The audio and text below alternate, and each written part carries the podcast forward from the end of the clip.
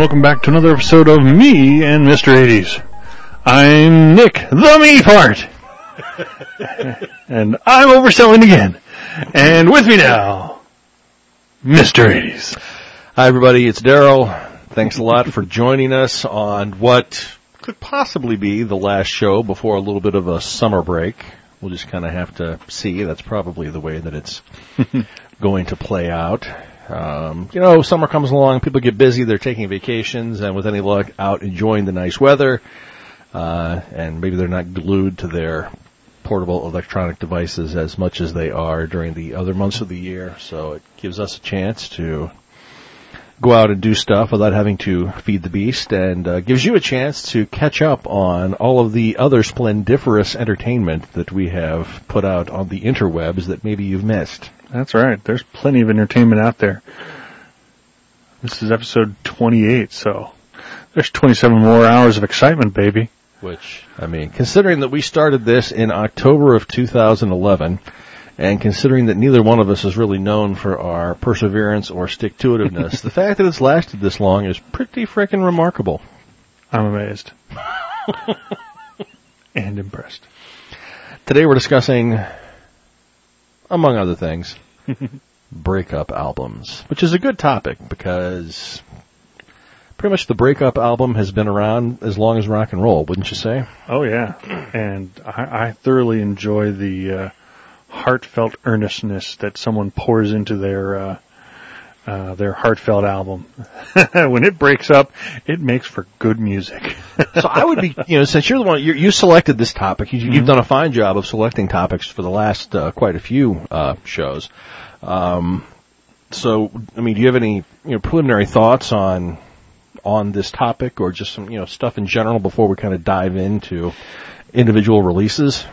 Well, uh, we, we've, I think we've, we've talked off air about these before that there's just something about, you know, uh, the, the emotional weight that they put into these albums that you really, you know, you can feel the anguish and you can feel the, the, uh, maybe the earnest if they're trying to write a song about getting back together.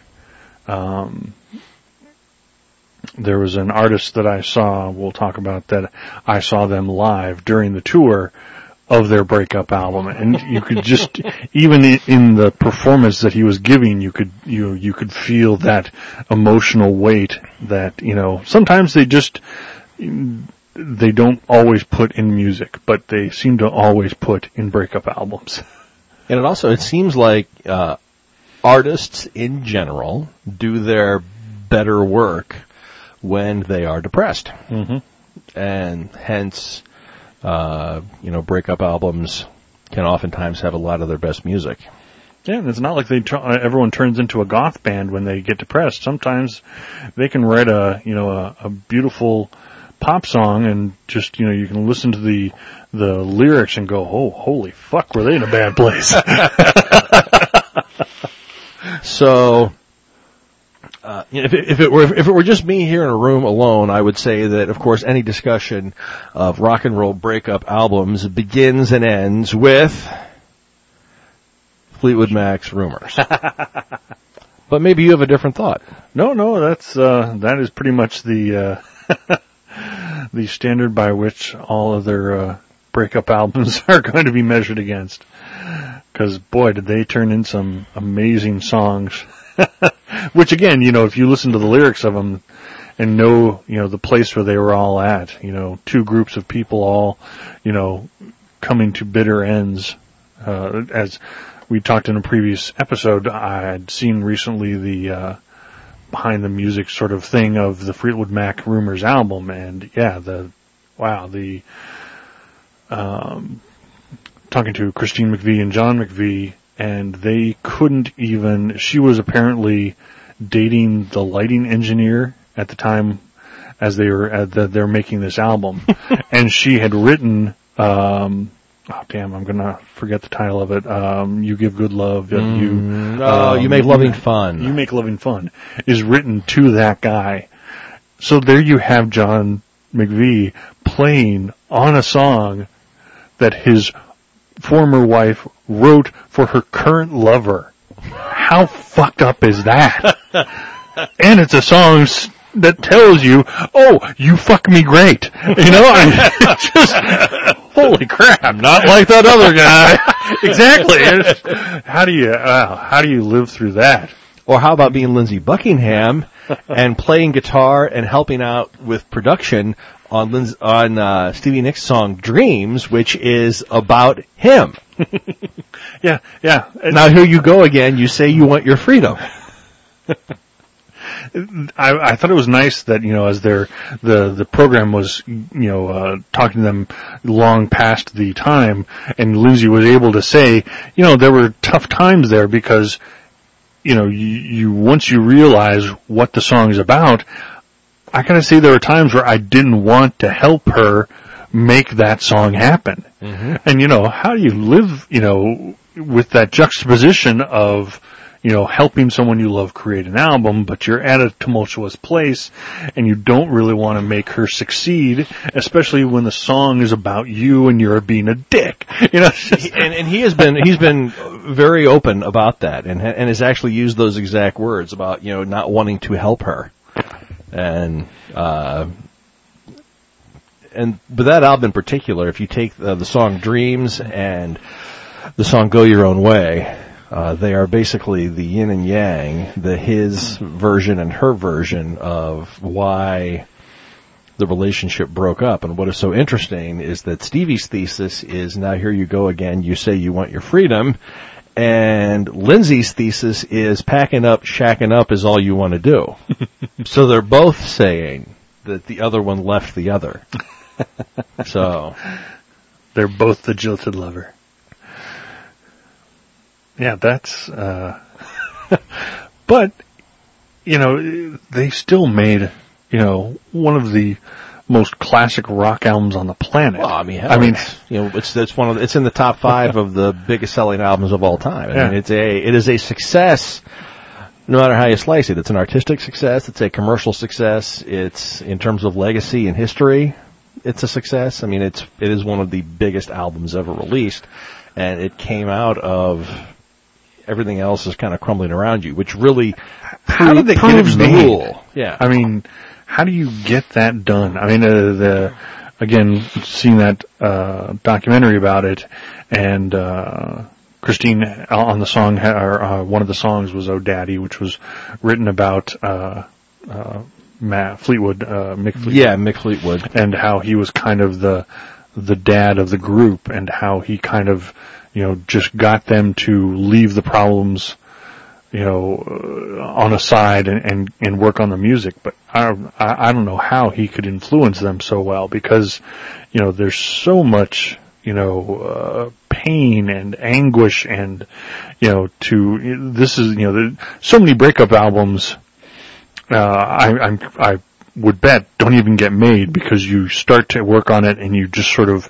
lose your focus or you, you know, you have problems in the creation process and end up not doing it. So uh, to me, it's always impressive when one gets made, but in this case, most, you know, aren't five band members, four of which are all in feuding at the same time. I don't know how they were able to not just get an album done, but get one of the best albums ever done.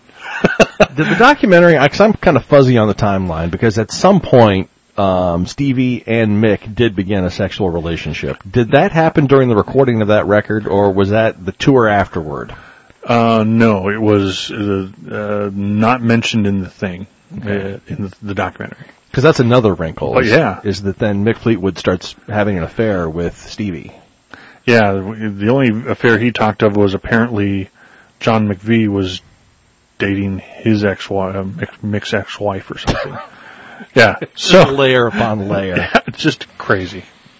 Uh, I actually have a favorite breakup album uh, Okay. in terms of. Uh, uh, this is from many, many years ago when I was a young man. This is 20 years ago this record came out. Uh, and we've talked about before on the show, which is A View from Third Street by a gentleman named Jude Cole. Mm-hmm. And every opportunity that I have to talk about this record, I, I do.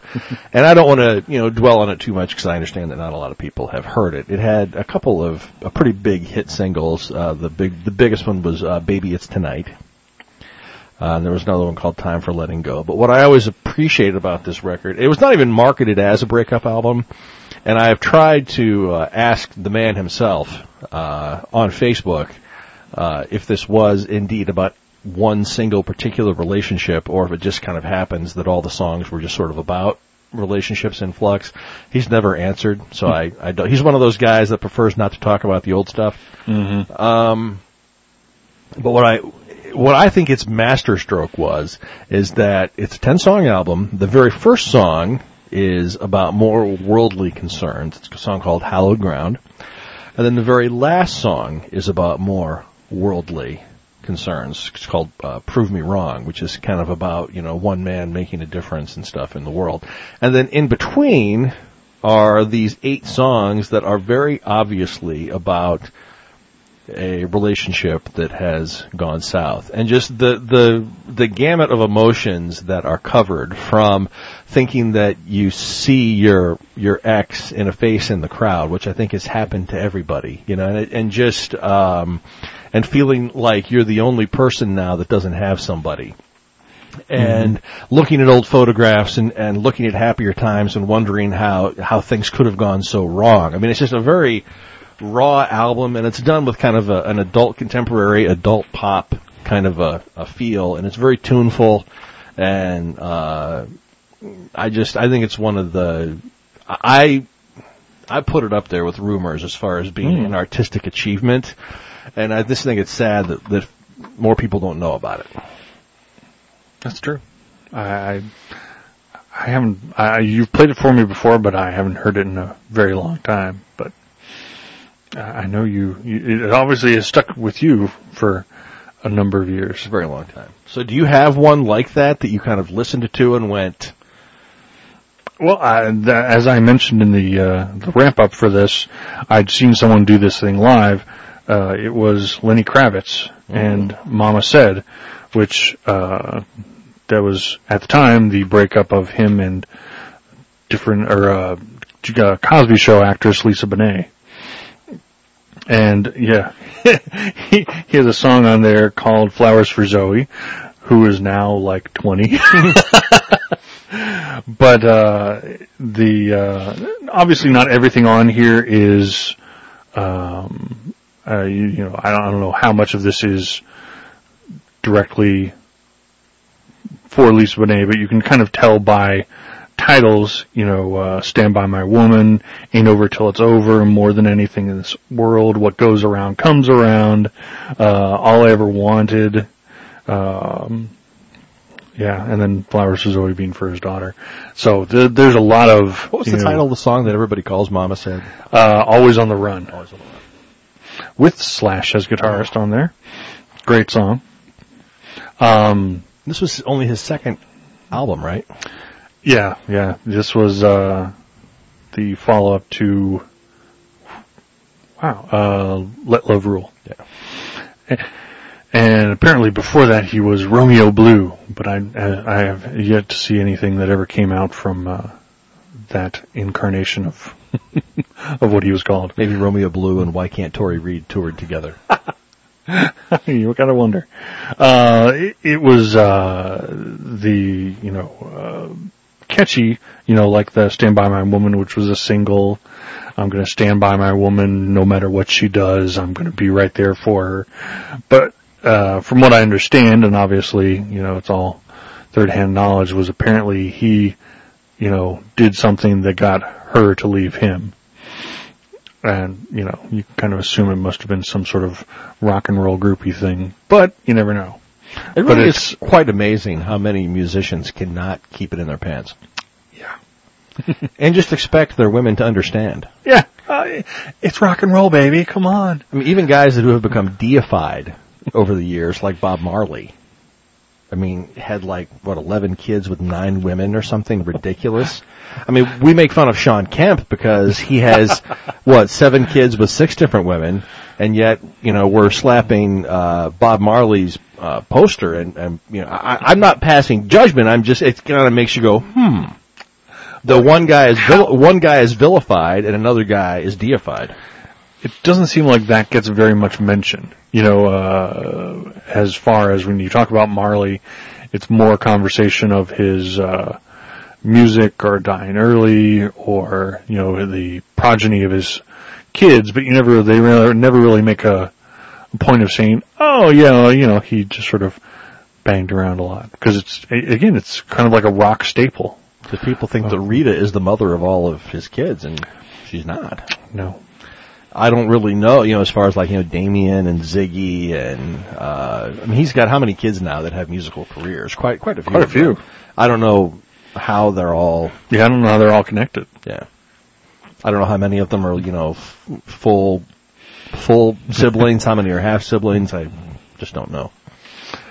Yeah.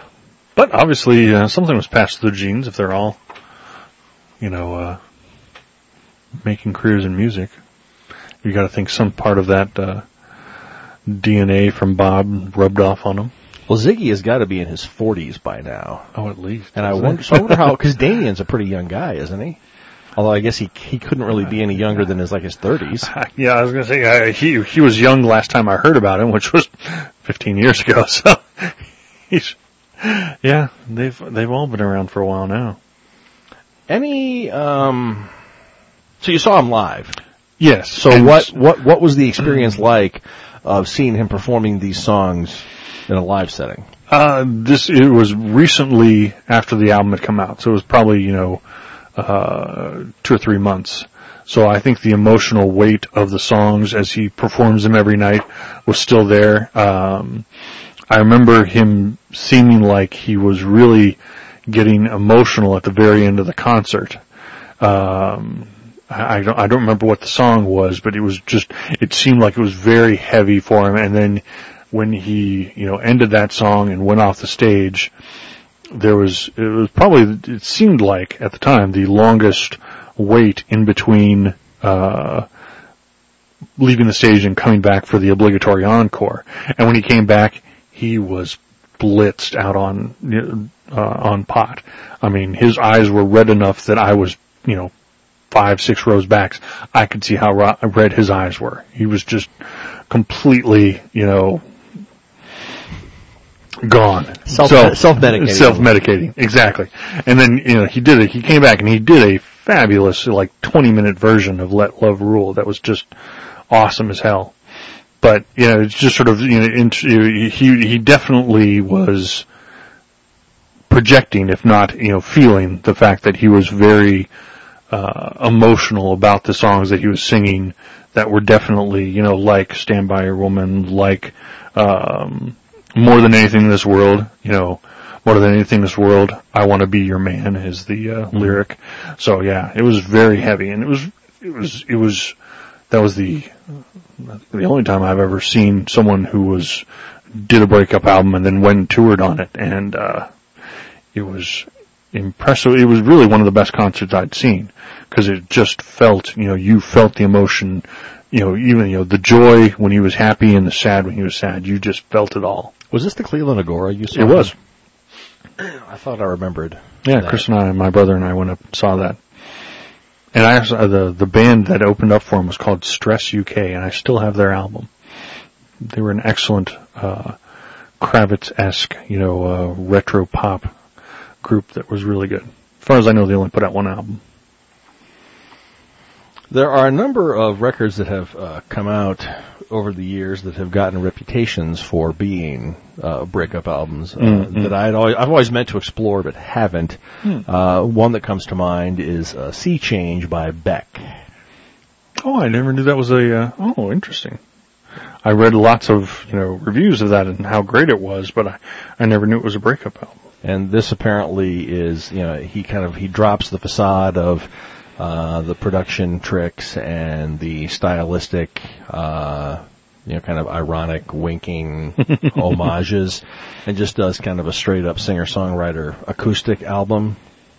Um, so I, I kind of throw that one out there, but it sounds like you know just as much about it as I do. Uh, yeah, I wish I, I wish I knew more. And then uh, the one that uh, the young girls are all into now is Adele's 21, Oh, which is Yeah, supposed to be Uh, they- yeah, she's amazing. It's supposed to be entirely about uh, a relationship with one guy that went south. Didn't you try and sue her for royalties or something because it was all based on him? Uh, and I, I thought I remembered reading something about That's like interesting that. because that's a that's another rumor about face value that uh, um, Phil Collins's ex-wife sued him for invasion of privacy, which is funny because when you listen to that album, I don't really even think of that as a breakup album, even though apparently it was. I think of that as Phil Collins's first solo album. I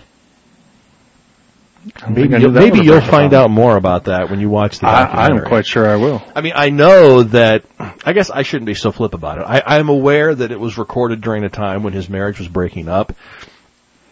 I just never got the when you when you listen to it, Mm-hmm. it, it just doesn't feel like that to me. Is it cold and detached? Maybe he was not letting those emotions in. I just think because you know so much, uh, and this is kind of the slippery slope. So so much of pop songwriting is about relationships, whether Yeah. the relationship's going well or relationships going poorly. That you can listen sometimes, I think, to an album full of breakup songs, and it just kind of goes over your head that it's a concept album. Mm-hmm. It's true. And I'm I'm not trying to take a piss all over face value. I think it's a great album. Uh, so anyway. But it wouldn't have been your top breakup album. Talk to me about Adele because here here's the problem. Um, I like the fact that she's popular. Mm-hmm. I like the fact that despite all of the roadblocks that have been put in our way, there can still be a multi generational artist. There can still be an artist that is popular with 12 year olds and 50 year olds. Hmm. I like that. Yeah. Um, and I like that she's real.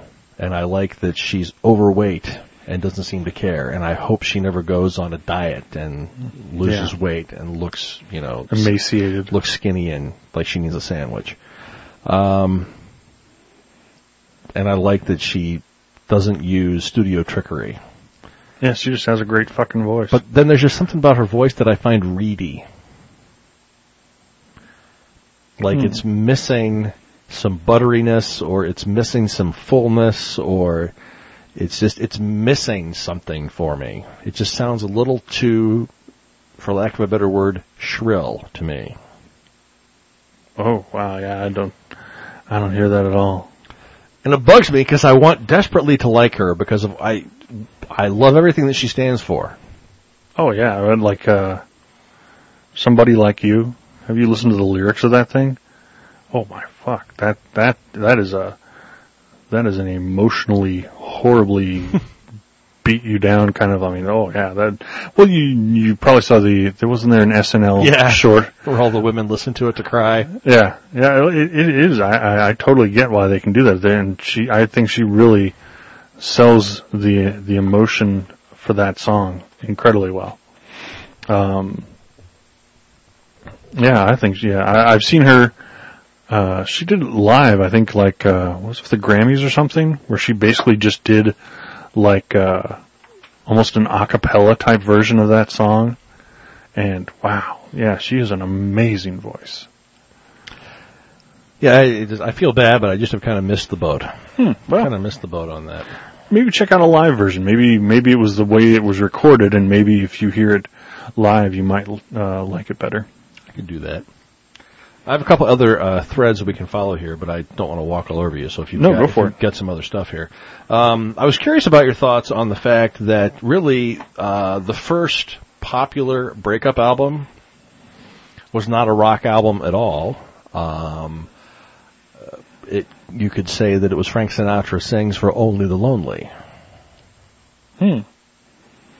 I'm, I'm not even sure I know that song right off. because it was a uh, in the Capitol years in the mid '50s. Uh, he was starting to do uh, what he called concept albums, and uh, you know he was not a songwriter, so he would just uh, select. He and his arranger producer would select songs around kind of a uh, A theme. a theme.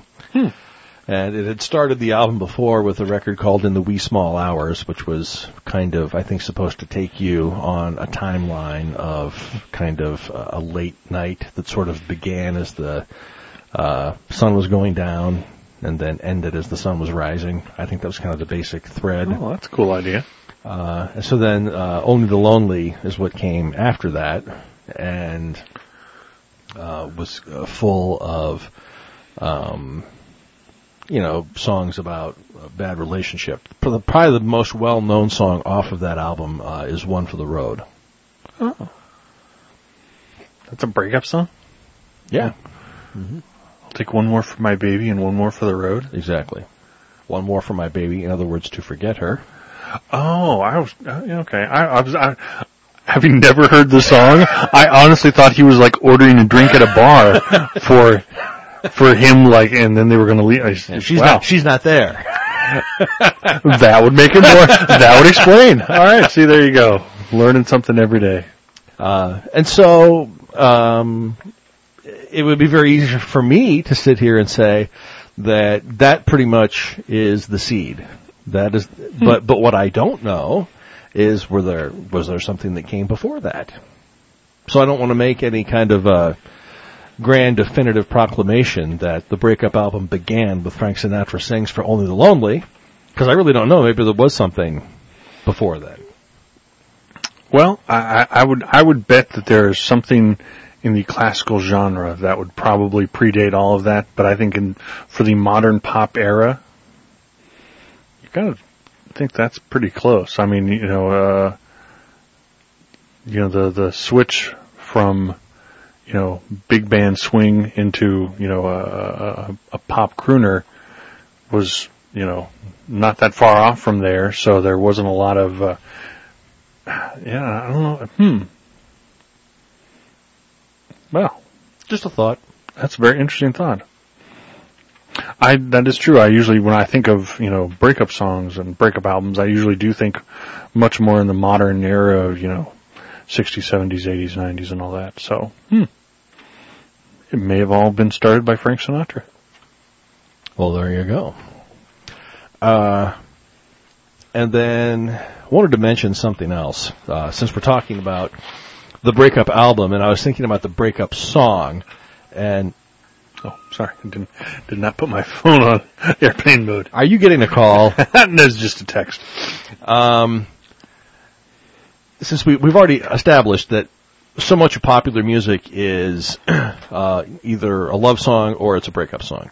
In fact, I think it was uh, Frank Zappa who, when he was testifying before the PMRC, said that if music really did have as much of an influence over people as they claimed, since 90% of popular music is love songs, the world would be filled with a lot more love.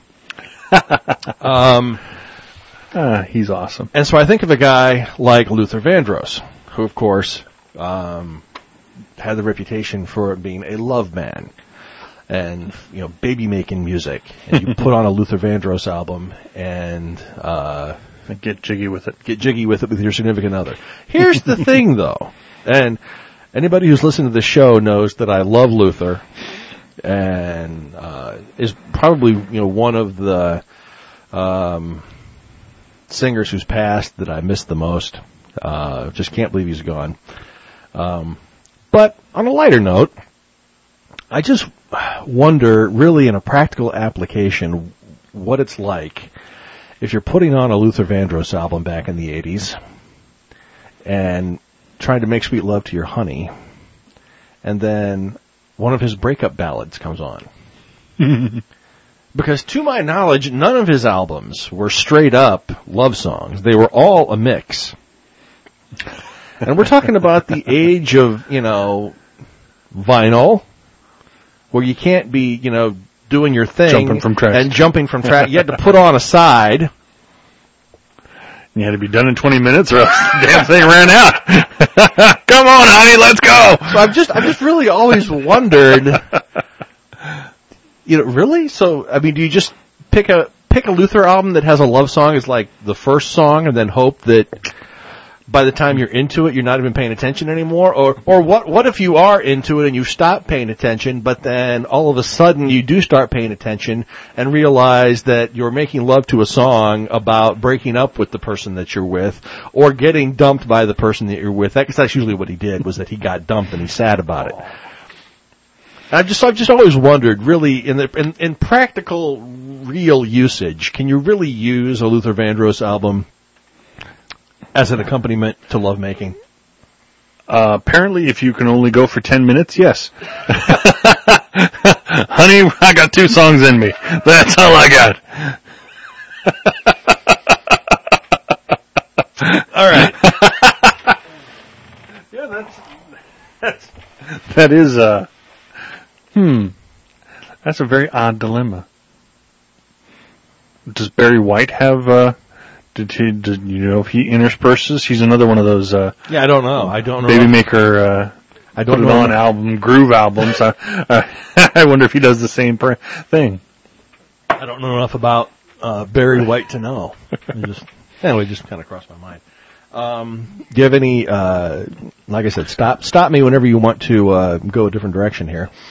Um, but I know that you had uh, mentioned "Shoot Out the Lights" specifically when we were talking about uh, this show, which is probably the second most well-known rock and roll breakup album after Fleetwood Mac's "Rumours." Exactly. Uh, we've got Richard Thompson and Linda Thompson. And this one's a lot more controversial though because uh, there seems there's a story out there that says that they actually were not breaking up as the album was being made. That they broke up uh, after the album had already been recorded. Oh, I hadn't heard that before. So there are some folks that say it's not really a breakup album. And uh, another thing that makes it interesting, of course, is that uh, Richard wrote all the songs. Oh, now, see, I, I thought that uh, Linda wrote or co-wrote some of them. I thought, hmm, interesting. Well, maybe she did, but I know it's not one of those things where like he wrote the songs he sang and she wrote the songs that she sang, and so therefore it's like a dialogue between them. That's not the case. She sang songs that he wrote. Oh, that's even more effed up. Yeah. Oh, that's interesting. Okay. Well, see, I I know of the album, but I, I obviously don't know enough about it. I just to me it was one of those ones where it seems to always be referenced Oh, as it, it does. It absolutely does. Um, and the, the title song is probably my favorite Richard Thompson song. He just, uh, it's a great song and, and the guitar is awesome. And quite frankly, it's always reminded me of television. I just think it's Oh, a, wow, television. I haven't heard them in a while. I need to I need to go listen to them. a really cool sounding song. And Do you still have that? uh Sorry, just non sequitur theater here. Uh, do you still have that two uh, blow it up uh two disc blow it up? Wasn't that a two disc live album or something from them? you had that. I did, but I thought you you I, I bought it and then you thought you were you were going to buy it or something because I I don't I haven't seen it in forever. So I never bought it. Oh, all right. And I didn't borrow yours and not give it back, I promise. Oh no no. Frankly, considering how often I never use CDs, it wouldn't matter to me at all. I can probably give you some CDs if you'd like, because I never use them. Oh, this breaks my heart. They're dying, man. Yeah. CDs are dying. You know, uh, as I mentioned this earlier, uh, I have a band out there called Booze for Darla, and if you listen to uh, Spotify or Mog or Last FM or all these other you know streaming services, I get paid every time you listen to my stuff. So I I implore everyone who listens to this thing to go listen to my music because I get seven tenths of a cent every time someone clicks on it. So I think it's great stuff. And he's buying And- me, he's buying me some Bazooka Joe. So I just, you know, anytime you listen to one of these things and you can get a, a free, uh, uh, account for any of these, you know, Spotify and Mog and all these kind of things, you have thousands upon millions upon zillions of artists and albums to listen to and they get paid every time you listen to their stuff. And they probably have better royalty rates than I do. So, you know, it's, I, I, I pay for it every month, but you don't have to, you can get a free one and it's just a great way, if you love music, go check it out, and your artists will get paid. It's not like they get stiffed. This message brought to you by Ernie Ball. um, an, a breakup album that I really like, and I was going to try and pull up the track list, but it's not on this. It's it, it was it was Rick Springfield, and the album it doesn't really have a title. It only used symbols for like uh, like a smiley face and a breakup and a broken heart and a angry face and uh, oh, is this uh, shock, denial, anger, acceptance? Oh, there yeah, there was a title for it. Good, okay. And the one that you put out in like the '90s. Yes, and uh, it's some excellent tracks, and uh, there's uh, a track on there. Uh, I see. I, I, I haven't listened to it recently because I have it on uh, CD, um, but it's it's very. Uh, if you know Rick Springfield, you know he did a lot of pop songs in the '80s. This had a lot more edge to it. Yes. Um, and, and to me in a great way. There, but there's a song on there called "Your Psychopathic Mother," which is probably one of the uh, um, saddest songs about. Uh, and now, granted, I think you mentioned to me that wasn't it his fault or something that like he was cheating on her or something. He's actually still married. Because he, he's married to the same. He, I mean, he's been married for years and years, but he's he's a serial cheater. Because the the theme of this album was how much she had been cheating on him.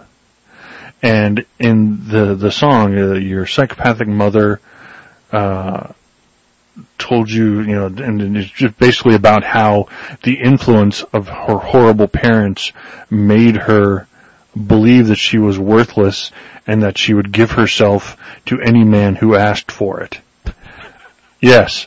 And so, you know, uh, the, the chorus is, you know, uh, damn, I, I, I can't think of the chorus even though I, I, it's totally on the tip of my tongue. Um, um, but it's, it's basically about, you know, uh, you gave yourself away and I was looking for you, the one that I knew, but I couldn't find you because you kept giving yourself away. I mean, it's just, but it's all in a, uh, aggressive guitar based pop song that is catchy as hell and you can sing along with it in the spirit of, you know, 80s Rick Springfield pop songs. But the lyrics are just horrible and terrible and emotionally wrought of well, I remember pain. listening, I remember listening to that record and there was like a, a one track early on that had like baby in the title mm-hmm. that sounded like classic 80s Rick Springfield. And then the rest of the album sounds like Nine Inch Nails. And I was like, I really, it reminded me of when Warrant decided to do their Nine Inch Nails album, and I was just like, I don't want to even hear what Rick Springfield sounds like doing Nine Inch Nails, so I stopped. I, and I, would say it's definitely not anywhere near as industrial as Nine Inch Nails. Because it's that, just because that to me it sounds more like uh, like '90s grunge. Because then after that, he put out an album called Karma, mm-hmm. which was a return to the classic Rick Springfield sound and did not really try to embrace any of the, at the time, current trends in music. And I like that one much better because it's tuneful. Well, there was even a, uh, one of the tracks early on, and uh, I wish I could remember the track for it, but at the end of the track playing, they actually put, he, he puts like the, um, answering machine recording of her apologizing to him, you know, and trying to get him to take her back or something. It was just, it's definitely a, uh, and the, the first two tracks on there are very hard-edged and aggressive. Uh, but then, oddly enough, there's a song on there called something like Eden in the title that sounds like it would be the theme song for a TV show uh, about you know uh, a, a, you know a show called like you know happy place of Eden. I mean, because it's just, you know, it's like aggressive and bitter and angry and hurt and lost. And in the middle of it, there's this wacky little pop song that is bright, shiny, and happy and doesn't really fit at all into the rest of the album. But it sounds like a great pop song. An album that is not marketed as a breakup album, but that I remember even at the time that it came out thinking, ooh, uh, is Bruce Springsteen's Tunnel of Love. Oh.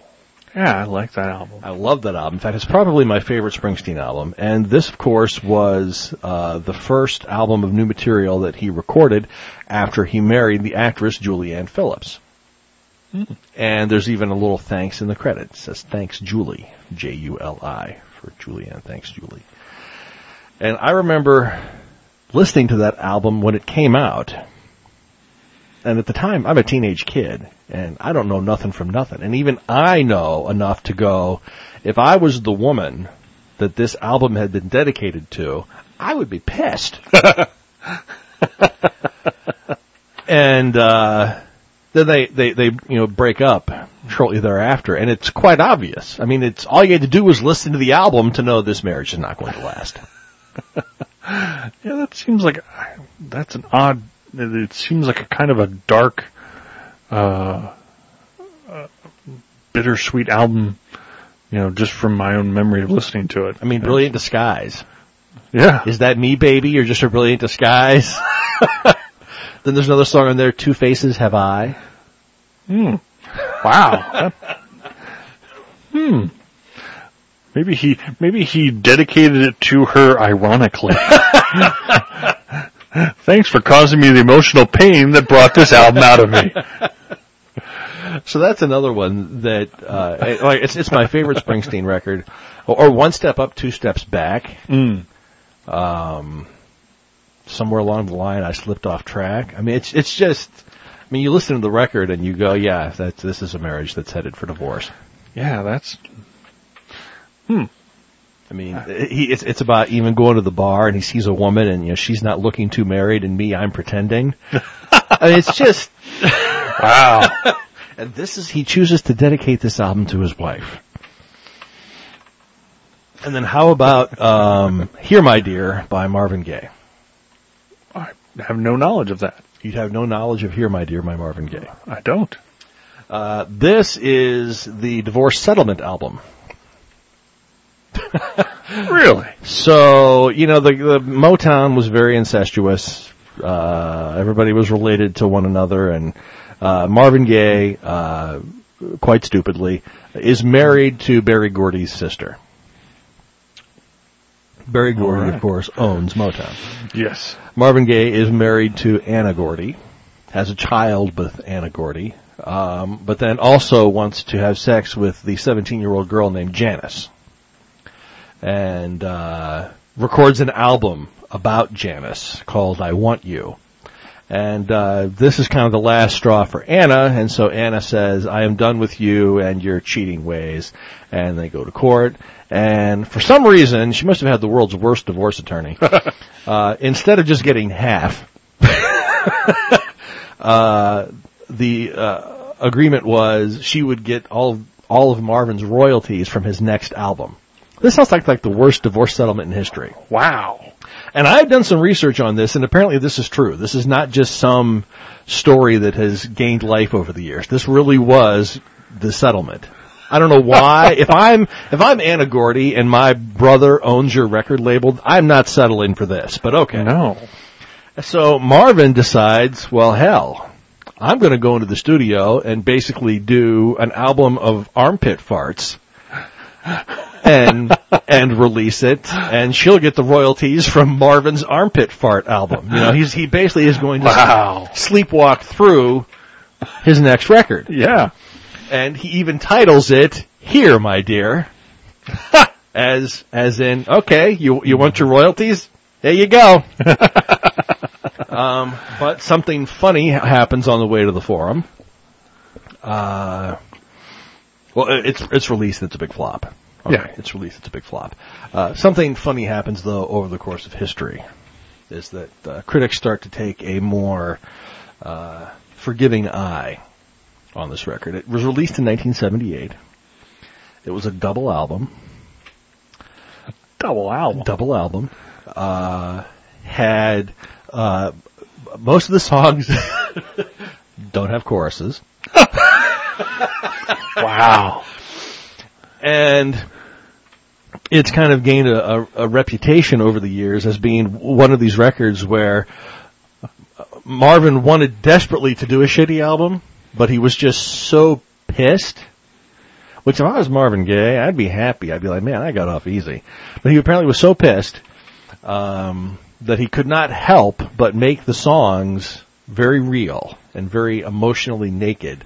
And so apparently, you know, it's, it's gained this reputation as being this very uh, raw peak inside a man who is in emotional turmoil. I mean, I think your appreciation of that fact has to be tempered by the fact that the man is in emotional turmoil because he cheated on his wife with a 17 year old girl. But anyway, um, so that's that's the story of Here, My Dear, Wow. and it is an interesting record. have you heard it? I have it. And is it is it listenable? I yes, mean, absolutely. It is. Abs- it is one of those records that is very. Wow. it's very daunting because it's not the kind of record you're going to put on and listen to once or twice and then start humming songs to yourself the next day. You know, but it's definitely a good companion album. It's a good album to, if you've got something like I like to listen to it on drives sometimes if I got to drive long distances because I know that I can put this thing on and it's just going to kind of pull me into its world for an hour and 15 minutes, you know? And so it's not a bad album by any stretch of the imagination. It just kind of breaks all the rules though, because you know, it lacks choruses. Um, it, Lacks choruses. it has a lot of kind of returning themes and musical motifs because he's he's recycling a lot of the music, you know, to try to stretch this thing to two albums, you know. So it's it's a very Why, why would he stretch it to two albums? I mean, it, that's that that in itself seems weird. So it's it's a really a strange, strange uh, pop music artifact. That is uh, exceedingly odd. I, odd. Odd that I've never heard that mentioned either. How did you hear about it? Um, yeah, I'd started hearing about it just as uh, kind of um, you know worst albums in history kind of a thing, like with Metal Machine music. You know, people would talk about you know the biggest. Uh, biggest, Biggest fuck yous. yeah, bi- biggest artist saying "f you" to the record companies in history. Here, my dear, would come up, and uh, then all of a sudden it starts um, popping up on these most underrated kind of list. And you know, as we've discussed, I'm always suspicious of music critics, yeah. and so I was really enthralled by this because I'm like, if this thing has gone from one of the worst albums ever to one of the most underrated albums ever, there's got to be some kind of uh yeah. So I just had to hear for myself, and so I started listening to some of the tracks and found it very intriguing, and so I ended up ended up getting the record based on that. Wow. Have you ever heard Dylan's Blood on the Tracks? Yes, That I just was trying to pull up lists to see what else you know other people would say, and that was one that's come up a few times. I, I've never listened to it. that is um, an excellent album. Do you recognize it as a great breakup album? I, I guess um, a a couple of tracks in particular. You know, you're a big girl now. Uh, you're gonna make me lonesome when you go. Um, Idiot Wind, which is considered one of the all-time kiss-off songs in rock history. You're an idiot, baby. It's a wonder you still know how to breathe. Ow. wow, that's that's a bit harsh. So yeah, I guess I can see that. All right. Well, well, there you go. Well, that's a crappy ass list. Someone, someone put a best breakup album list on Amazon and pulled things like Tragic Kingdom from No Doubt and Wonder What's Next by Chevelle. Okay. How are we doing on the old entertainment meter? Uh, just about to hit 50 minutes.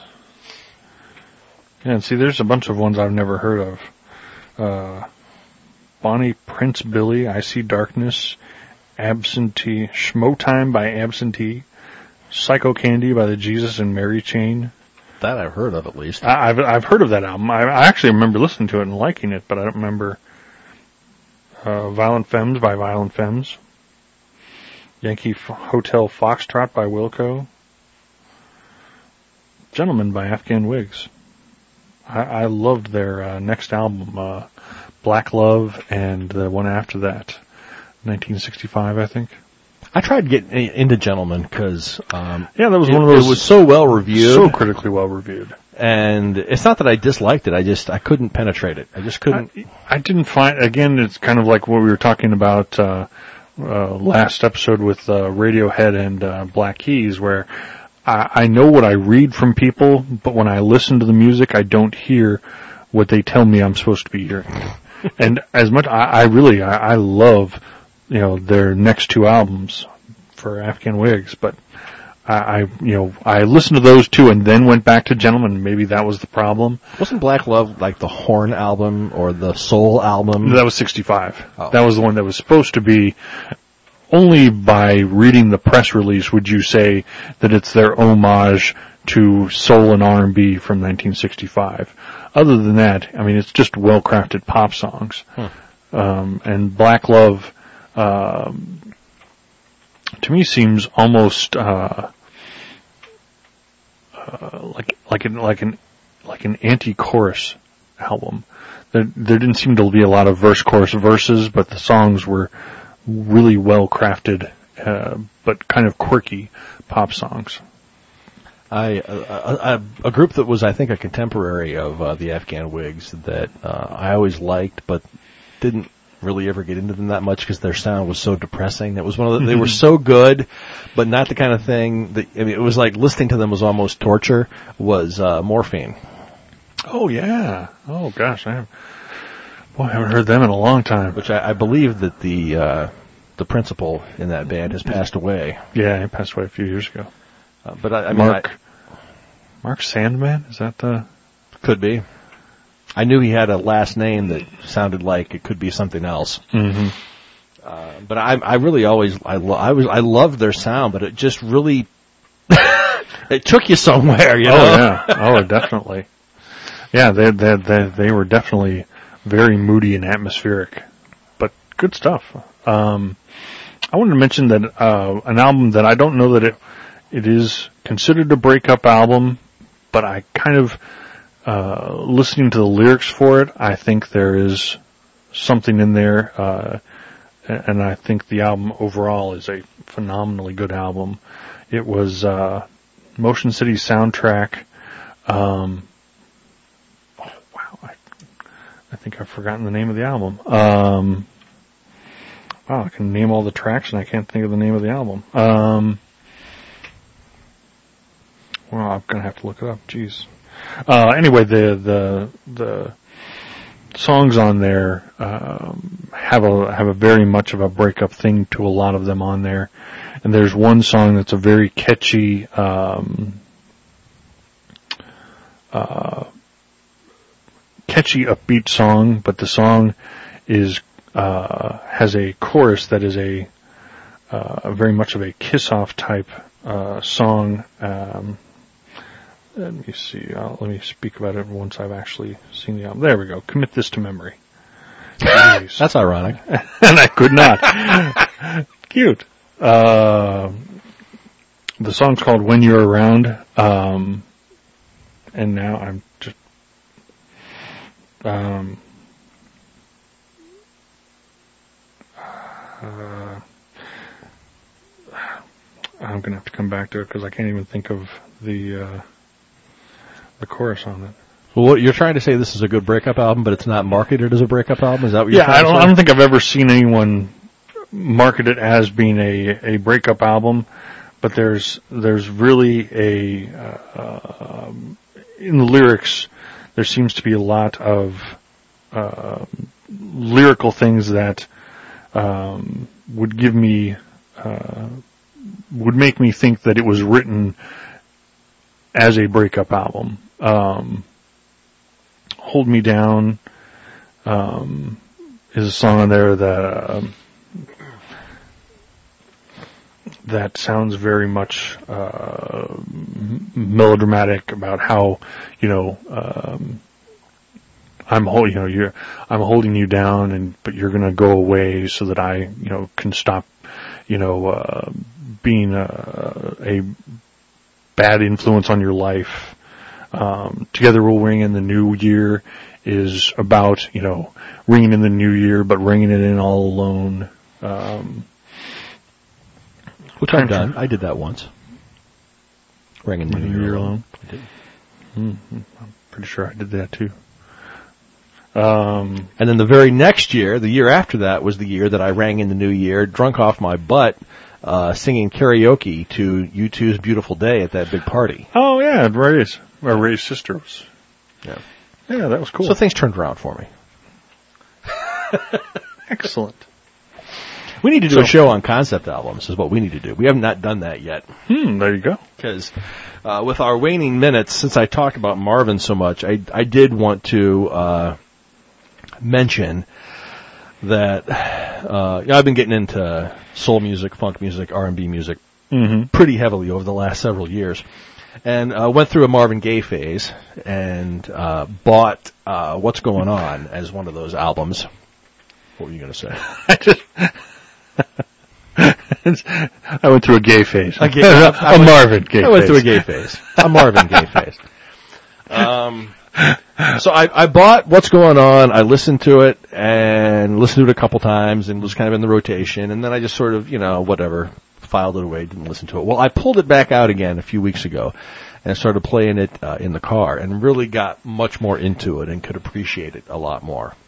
And I don't know if you've dabbled in it at Not all. really. I mean, it, the the two songs that are best known are the title track and "Mercy, Mercy Me," the Ecology. Mm-hmm. Uh, but what's really amazing about this album is that it has been considered a classic since it came out. Yeah. There's really never been a time when it has not been considered a classic. And yet it's a very difficult album. Really. I mean, it's definitely not one of those albums that you put on and go, oh yeah, I can, you know, this is a classic. I mean, I think that uh, Rolling Stone was like the num- what the number five best album of all time or something. I mean, this is a very critically acclaimed album historically, and then was very well reviewed when it was first released. And I see a lot of similarities actually between it and Here My Dear, which is kind of why I uh, I bring it up. Uh, strictly based on um, the music, because uh, even on um, What's Going On, which is so well reviewed, um, you have this kind of meandering style where it's almost as though this a backing track was created, and Marvin wasn't exactly sure he was going to do with it, and so he just starts singing over it or talking over it, you know, kind of a, a thing. Sort of. And, and so it's it's a really it's it's a difficult album because you have straight up songs, verse chorus, verse chorus songs, like Mercy Me, Mm. like What's Going On, mixed in with I mean the song that comes on right after What's Going On, it's the exact same backing track, just with different lyrics. Oh, that's weird. Exact same beat, exact same melody. He just came up with two sets of lyrics. He's like, well, fuck it, we'll just put them all together. And Hmm. uh, so uh, pretty much side one is is this this crazy um, this crazy mix because it starts with what's going on, it ends with Mercy Mercy Me, the the two most pop oriented songs on the record, and then in between is this kind of suite of melodies that you really don't know where one song stops and where the next one begins. Okay. And it's it's all lyrically Well, sounds prog rock. it's all lyrically linked, but the songs are really short. Hmm. You know, I mean, the the longest song is probably uh, on the first side. Uh, i I mean, some the, the shortest song is like a minute and a half, and the longest is maybe four minutes. Okay, uh, and it's supposed to be telling the story of a, a Vietnam veteran who has come back, Hmm. and so he's now singing about what he has, what he's seen. So you know, with what's going on, it's the plea for uh, for for peace and why can't we get along. The next song is the What's Happening Brother, where he's kind of getting reacquainted with the people that he left behind and finding out that he's uh, maybe has less in common with them than he thought, but still wanting to reconnect. Then there's Flying High in the Friendly Skies, which is about uh, heroin addiction. Hmm. And then God is Love and Save the Children, which are more spiritual and about our moral responsibility. And then that segues into the ecology, which is about environmental. And so I think that the fact that these lyrics kind of covered this big scope of individual and his world and stuff, that's why it's um, been so critically acclaimed. Mhm. Then you get to side two, which is actually my favorite side. because uh, it's it's a lot more funky. and uh, the last song on the album is Inner City Blues, Make Me Want to Holler, which has this very stark um, piano line that and this very simple uh, drum groove to it that actually, uh, when it first came on, it sounded like a rap song to me. And I can only imagine what that must have sounded like coming out of the speakers in 1972. I mean, if it sounded current to me today, that must have sounded really odd. Yeah. And so that's why it's, it's it's really surprising to me that a record that difficult was so well reviewed when it was first released. It, it seems to me like that's the one that would have taken some time to develop its reputation, and yet it didn't. Hmm. How big was Marvin Gaye before that album came out? Because like, to me, that kind of is like what I associate Marvin Gaye with. So like, I was kind of curious. Maybe they was he already a big star, and Yes. this and so this was just sort of like Rolling Stone has a tendency to uh, give high ratings to albums from artists that they've liked previously. Yeah. So do you think it was a case of, oh, it's another Marvin Gaye album, we'll just give it a good, you know, it's probably good, we'll just, you know, pass it along as a quality, uh, album anyway?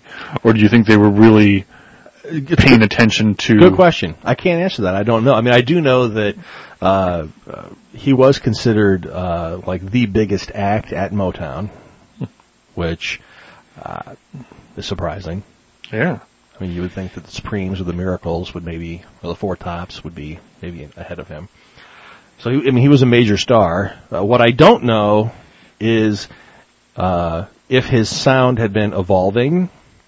Because to me, I mean, if you think about the the stuff from the '60s with uh, that he was doing, the the typical Motown sound, and then if he did that and then whoomp, put this out, which sounds nothing like that. I would, I would, I would feel like the critics would need some kind of transition to get to that, and that's what I don't know. I don't know what the albums that maybe immediately preceded this sounded like. If he was kind of slowly getting into Working this, his way into it. this more challenging kind of stuff or not. So that's a, a good Hmm. question. interesting. Well, I'll have to look at that. I, I, I, that's one of the, one of those albums I always mean to listen to, but again, you know, only so many hours in the day. Well, if you're like me, the first time you listen to it, you're going to be like, "Really, this? this is what all the fuss was about." But the more that I listen to it, the more I can appreciate it. And I've side two is just side two is is excellent. it's tough listening to things where you bring in a, the bias before. You know, it's not like you're just you know putting it on your uh, your record player in '78. You know, we now have you know so many years of hearing about it and you know hearing the influences that came from it. You know, it's tough to to to wipe those away and just listen to what the album is rather than listening to what you think it is or what you've heard it is or yeah. Hmm, well, that'll be good. I'll try that. Conversely, though, it also benefits from that because you know if I didn't know all the cachet that came with it, it did not really pass my first couple listens test. So I may have never picked it up again. But the fact that it is, you know, Marvin Gaye's "What's Going On," I kind of thought I should probably, you know, take another whack at trying to get into this. They had an, uh, a tribute to that where a bunch of different artists, for some reason, only redid that one song. They, it, like, you know, it was, I can't remember when this was, maybe somewhere between like five and ten years ago. They had a bunch of like rap and R&B artists and they all did like their own cover of what's going on. So you had like six versions of that song, of that one song. I always thought it was odd that they, as far as I know, only did that one song. And it's like, he has a whole album. You couldn't just all pick one song from the album and do that. It's like, you know, we want to do this thing, this tribute to Marvin. We want you to, you know, do it from the What's Going On album. Oh, I'll just do, you know, What's Going On. Well, we already have six other people doing that. No, I'm sorry. That's the only track I want to do.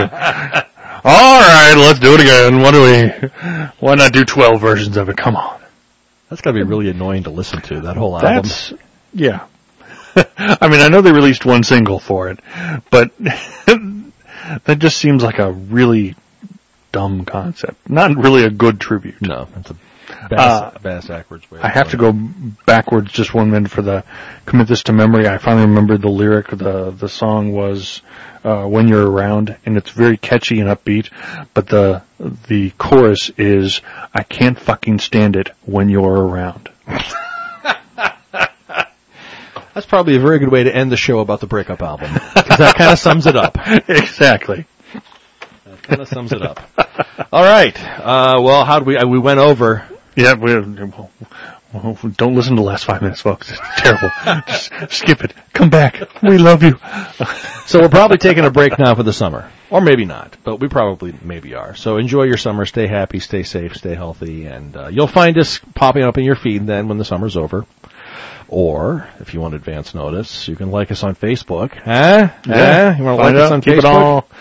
All the information will be released there. Me and Mr. 80s. We're on Facebook, people. Or you can send us an email, Mr80s at rocketmail.com. As always, we spell Mr. 80s, M-I-S-T-E-R, 80S.